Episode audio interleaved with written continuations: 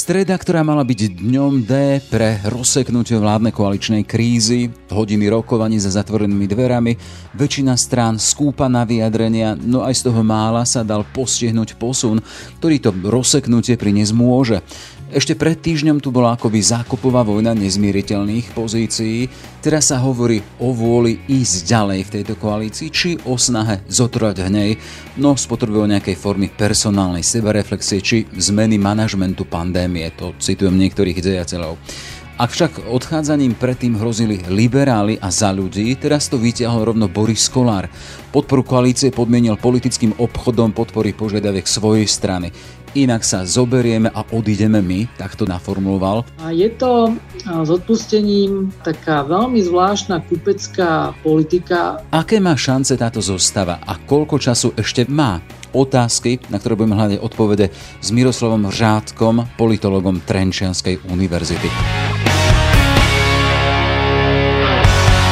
Je štvrtok, 11. marec, pekný deň žela Jaroslav Barborák.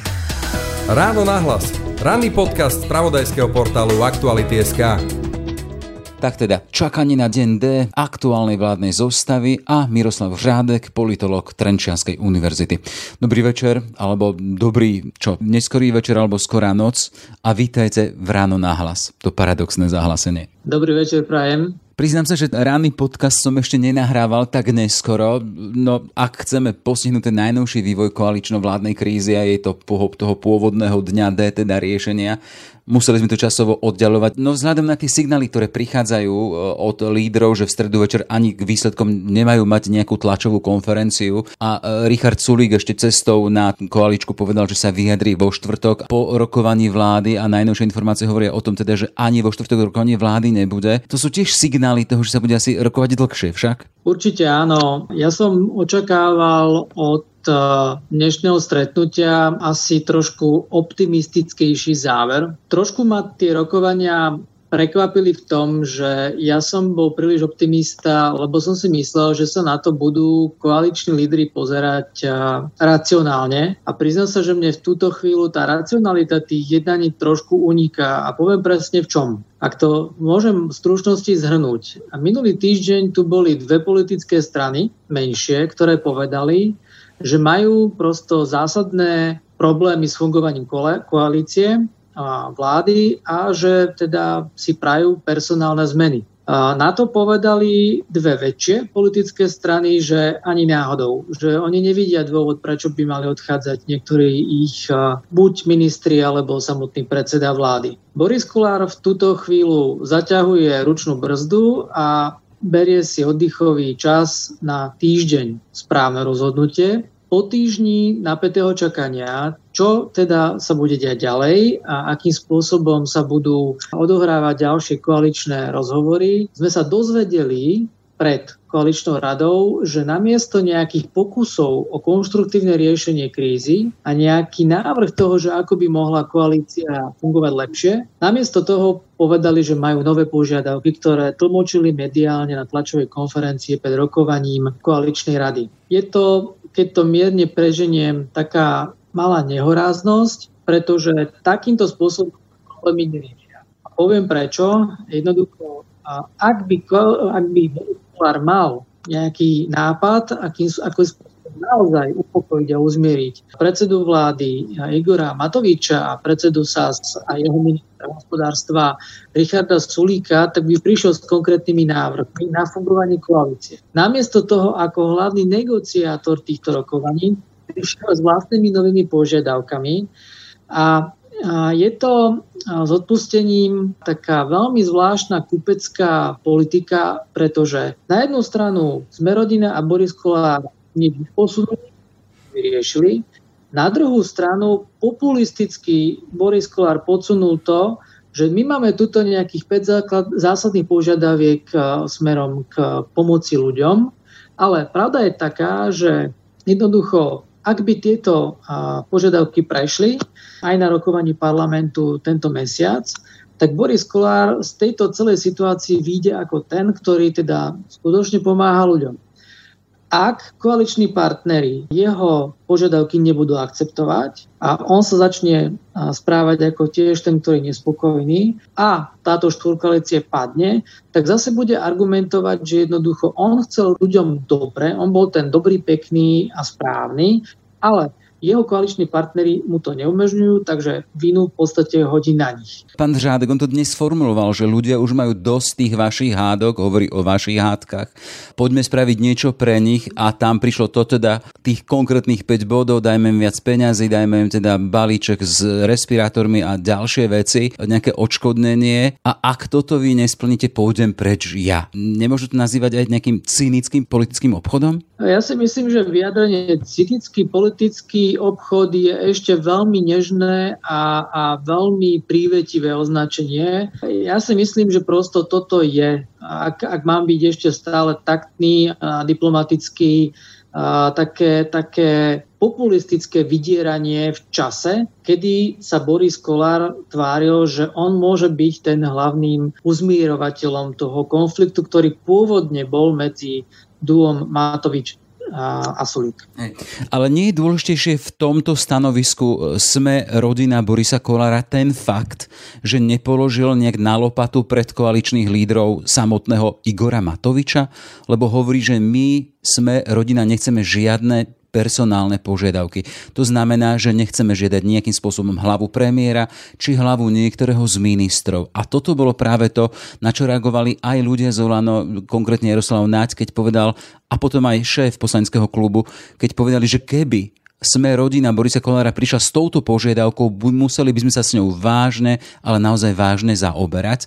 Teraz Igor Matovič nie je v hre. Nie je toto najvážnejšie, tá požiadavka, ten cynický politický obchod, čo hovoríte vy, že to ešte to slabé pomenovanie, to je len také čosi pri tom, to ich populistické, ale to najdôležitejšie v rámci dnešného dňa to, že teda nie je na lopate samotný premiér? Boris Kolár nemá prečo tlačiť na odchod Igora Matoviča. Oni si jednoducho rozumejú, majú aj um, ostatných kolegov vo svojich uh, stranách, ktorí sú rovnako konzervatívne zameraní a majú aj tie ich strany rovnako, teraz by som si naozaj dovolil povedať, že až antisystémový nádych. Čiastočne aj Olano má niektoré skôr populistické prístupy k riešeniu niektorých e, verejných politík. Čiže ešte keď si k tomu pripočítame aj to, že a v tomto prípade Boris Kolár správne vraví, že treba rešpektovať legitimitu výsledkov volieb, ktoré urobili z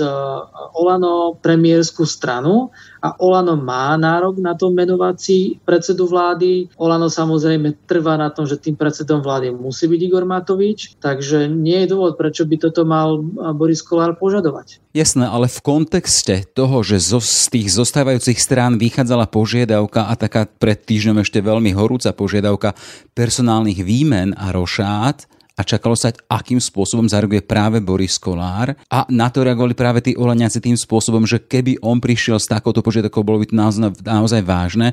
Aktuálne v podstate podržal samotného Igora Matoviča a tým sa jednoducho mení aj pozícia či SAS, či za ľudí. Ja sa priznám, že ja to až takto nečítam alebo nevnímam, pretože ja som vnímal od začiatku, od vzniku, od prvých rokovaní dokonca, hneď povolebných bezprostredných, veľmi tesné spojenectvo medzi Zmerodina a Olano, a teda Borisom Kolárom a Igorom Matovičom. Ja si dokonca nemyslím, že aj keby Boris Kolár z nejakého dôvodu prišiel a, alebo Zmerodina formulovali a, teda na, tlak na to, že, že má odstúpiť samotný premiér alebo že Olano má vymeniť niektorého z ministrov, tak e, že by k tomu naozaj muselo dôjsť, pretože v tomto prípade ani e, Olano, aspoň teda ten takéto, povedal by som, jadro poslanecké, po prípade vedenie Olano a jednoducho tvrdohlavo tvrdí, že s vedením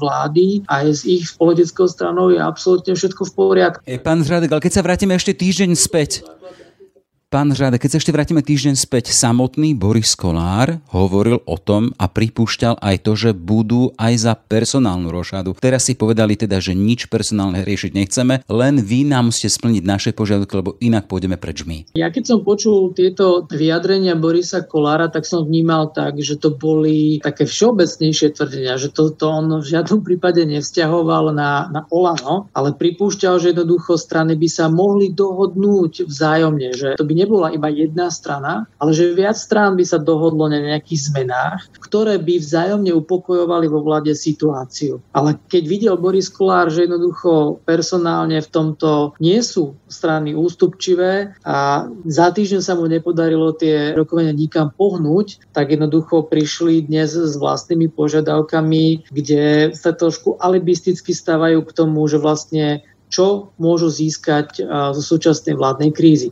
Uh, nejakým spôsobom neriešia. Jasné. A to, že inak pôjdeme preč my, to beriete reálne, alebo to je vyslovene taký výstrel do tých aktuálnych rozborených vôd a s tým teda, že to je strategický krok? Nie, to je tak laicky povedané z koubojok, že strieľanie od boku. Ja neverím Borisovi Kolárovi, že by bol ochotný zo súčasnej vládnej koalície odísť, pretože tak Olano ako aj Zmerodina výrazne strácajú na popularite a pokiaľ sú ešte preferencie Olano okolo tých 10%, tak jednoznačne sme rodina je v pásme ohrozenia. Ja neverím, že by sa teraz Borisovi, Kolárov, Borisovi Kolárovi chcelo vydať na novú kampaň a jednoducho prísť o tú pozíciu, ktorú majú dnes, pretože je, je exekutívna. Jasné. A prípadné predčasné voľby, alebo keby sme mali rozdávať opäť nejaké karty na základe volebných preferencií, tak nevieme teda, či sme rodina by sa do toho parlamentu aj dostala. Presne tak. Podľa mňa v tomto prípade by by,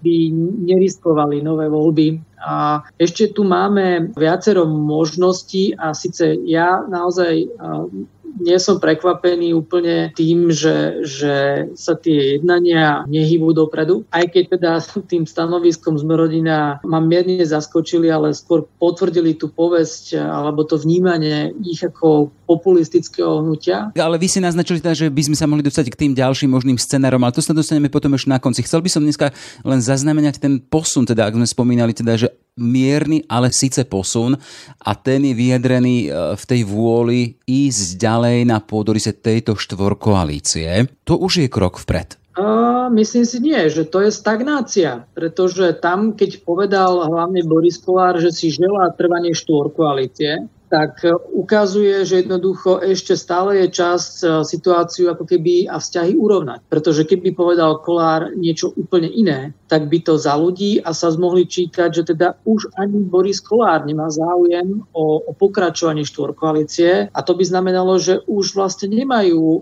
o čom ďalej rokovať ako partneri, ale skôr o tom, že ako sa rozísť Takže ja neviem, že či tento model alebo scenár, ktorý chcem práve vysloviť, majú nejako už premyslený alebo na ňom pracujú, alebo do akej miery si ho uvedomujú, ale a, a to je to, čo som chcel povedať v tom predchádzajúcom vstupe alebo odpovedi, že jednoducho tá menšinová vláda, ktorá by mohla nahradiť štôr koalíciu, to znamená podľa mňa menšinová vláda Olano a sme rodina, mohla byť podporovaná niektorými na teraz nezaradenými poslancami, ktorí napríklad odišli buď zo strany Smer alebo ľudová strana Naša Slovensko. Hej. Menovite možno pán Podmanický alebo niektorí, ktorí od Kotlebovcov. Alebo... Áno. Toto sú práve tí poslanci, ktorí podľa mňa tiež ešte na teraz nemajú dôvod, prečo by mali si skracovať svoje funkčné obdobie. To znamená, že budú musieť podporovať menšinovú vládu teda do tej, tejto polohy išlo. Ten pôdorys štvorkoalície, ten ale nespomínal len Boris Kolár, o tom hovorila aj e, Veronika Remišová, naznačovali to aj ľudia zo Sasky. Poďme sa na to pozrieť. Mňa dnes najviac prekvapil možno ten posun v stanovisku liberálov. A nešiel síce z úst Richarda Sulíka, ale predsa len Jana Cigánikova, tiež Milan Laurenčík hovorili, ja tu citujem, robíme všetko preto, aby sa koalícia zachovala, trvám však na rekonštrukcii vlády, hovorili o sebareflexii Olano ako oni aj my vieme takúto sebereflexiu personifikovať a tam dali takúto poznámku, uvedomujeme si aj ten fakt, že predsa len sme, e, oni keď mali kedysi v voľbách 25%, my sme mali nejakých 6. A Milan Laurenčík hovorí, tesne pred rokovaním koaličnej rady, ideme rokovať o kompromisoch. Richard Sulik ide rokovať o kompromisoch. Ako to vyhodnocujete? Teoreticky je to správny prístup, ako politici by sa mali o kompromisoch rozprávať, ale ja ich tam nikde nevidím. Jednoducho tam sa tvrdo vravelo, že jednoducho tie menšie strany očakávajú výmenu predsedu vlády alebo výmenu aspoň ministra zdravotníctva. Na to Alano povedalo, že jednoducho ani predseda vlády, ani minister zdravotníctva nebudú vymenení, nebudú odchádzať. Že to nepripada do úvahy, tak uh, ja, ja si v tomto prípade neviem predstaviť, že, že čo by malo byť tým kompromisom, ak sa naozaj bavíme v rovine personálnych zmien vo vláde. Ak teda neprišli s nejakými inými s odpustením všimným alebo bolestným za to, že si tie väčšie politické strany nechajú po vláde tých funkcionárov, ktoré tie menšie by chceli vymeniť. Nevidím tam tie kompromisy. Nie je to síce pekne, ale treba sa pýtať, alebo mňa by teda zaujímalo, že a čo tým kompromisom teda personálny má byť. Ale ak hovoria, že robíme všetko preto, aby sa koalícia zachovala? Oni to tak určite môžu cítiť a sú pod veľkým tlakom, sú unavení. A podľa mňa ich tak trošku už aj opúšťajú sily a, a psychické doslova. Takže oni naozaj majú pocit, že robia všetko, ale podľa mňa sa tie, tie rokovania na udržanie štvorkoalície neuberajú správnym smerom.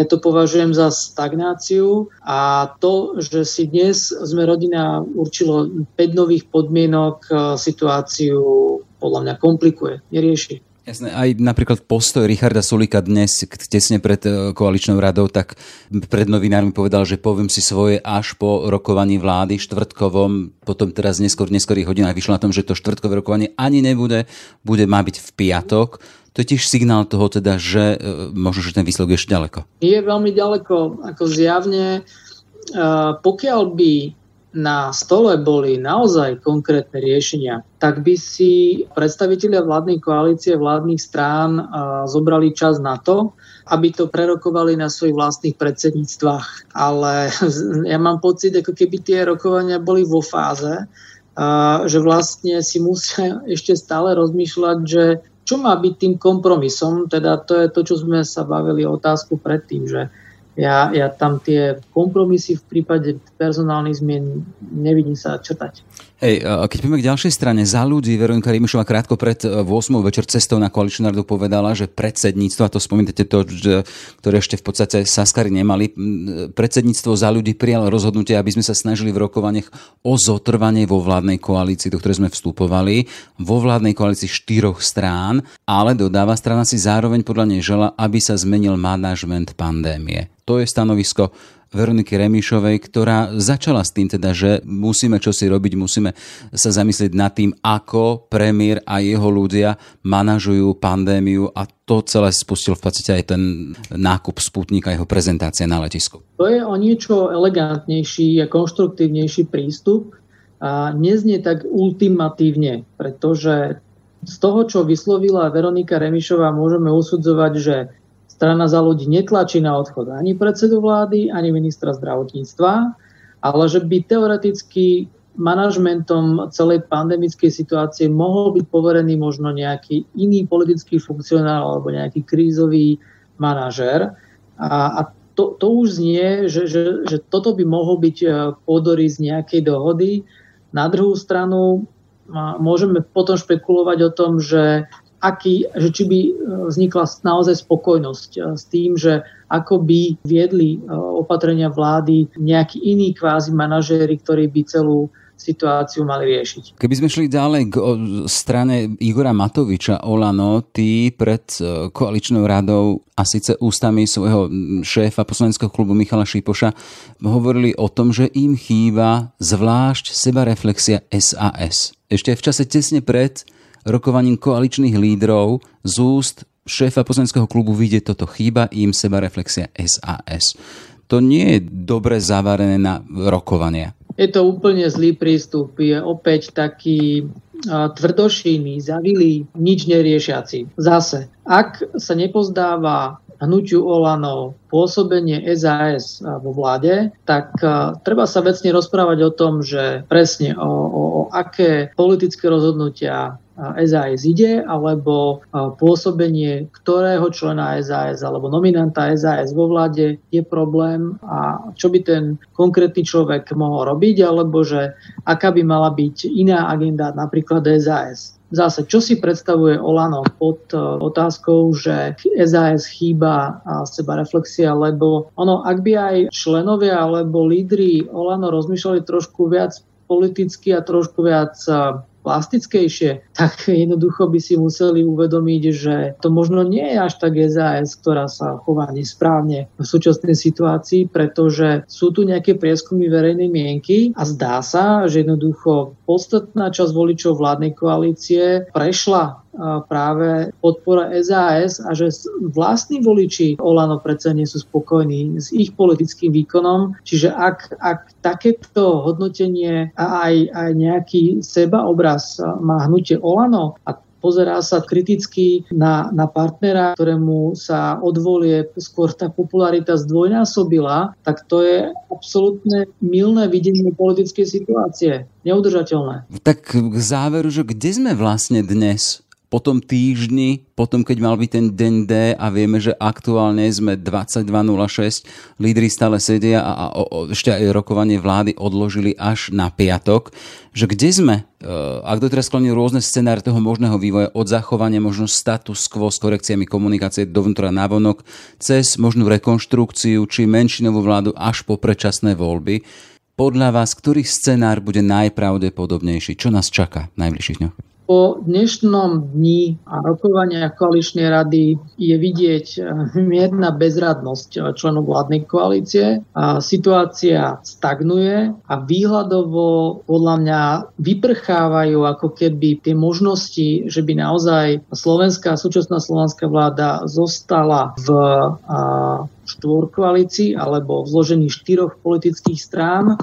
Ja predpokladám, že v nejakom čase a Teraz mi prepáčte, že vám nepoviem presne, že v akom. Možno to bude trvať niekoľko dní, možno niekoľko týždňov, ale aj s ohľadom na tie predchádzajúce týždne, ktoré boli ešte pred nákupom Sputnika a ukazovali to, že jednoducho premiér nemá záujem o zotrvanie SAS vo vláde. Ja predpokladám, že SAS odíde z vlády a myslím si, že následne aj Veronika Remišová pochopí, že možno v zostave vo vláde s Borisom Kolárom a s Igorom Matovičom tiež nemá svoje miesto.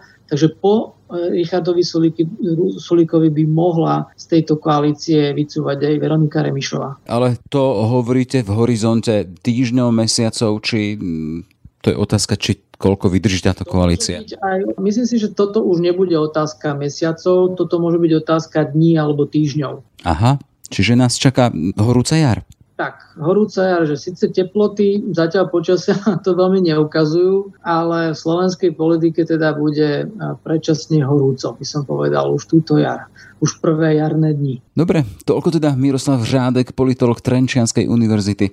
Vďaka za váš čas a za analýzu. Ja len dodám, že dosť možné, že v čase, keď pôjde tento podcast do vysielania, môžu byť verejné už aj závery nočnej koaličnej rady. Nahráme totiž neskoro večer je po 22. hodine a politici stále sedia a rokujú. Na druhej strane ale avizujú, že po dnešnej koaličnej rade nebude tlačová konferencia, čiže všetko je otvorené.